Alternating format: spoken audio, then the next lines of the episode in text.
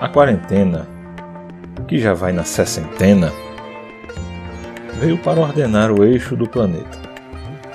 O medo travestido de disputa de poder vem a ser a infinitésima parte do que tem para acontecer.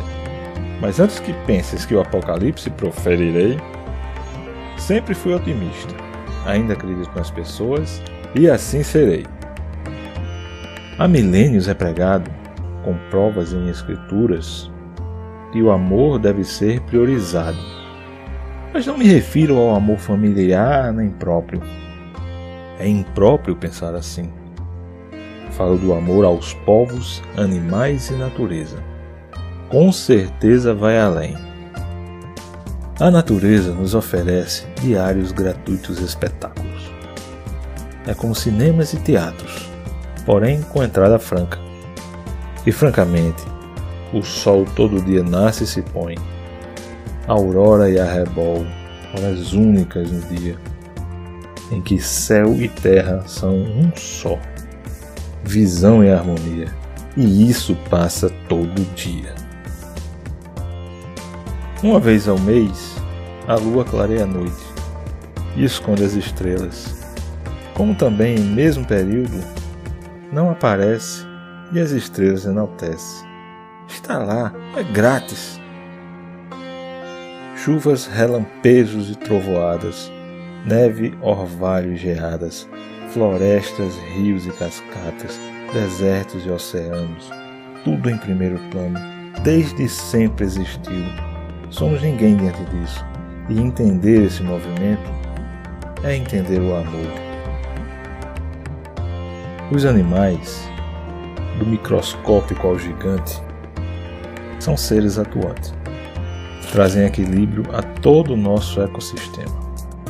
Em sua centena, dezena de milhares de espécies harmonizam cada canto do planeta. E não se meta nessa lógica, porque esse movimento também é amor. Já os povos, que sempre oscilaram guerra e paz, domínio e descaminho, populoso e sozinho, precisam constantemente ser colocados à prova e verem que não são nada diante do amor. Uma invisível ameaça cala todas as armas e os arsenais amordaça, deixando ajoelhada a espécie dominante, atônita e desarmônica.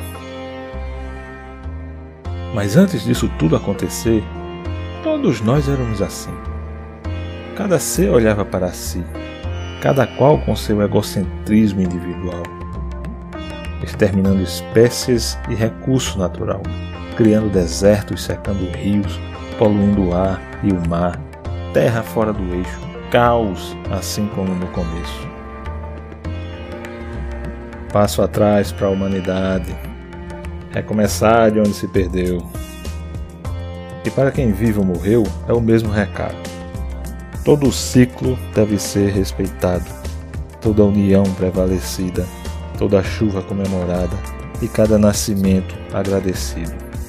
A Terra circunda entre si e em uma rota, assim como demais planetas, luas e cometas.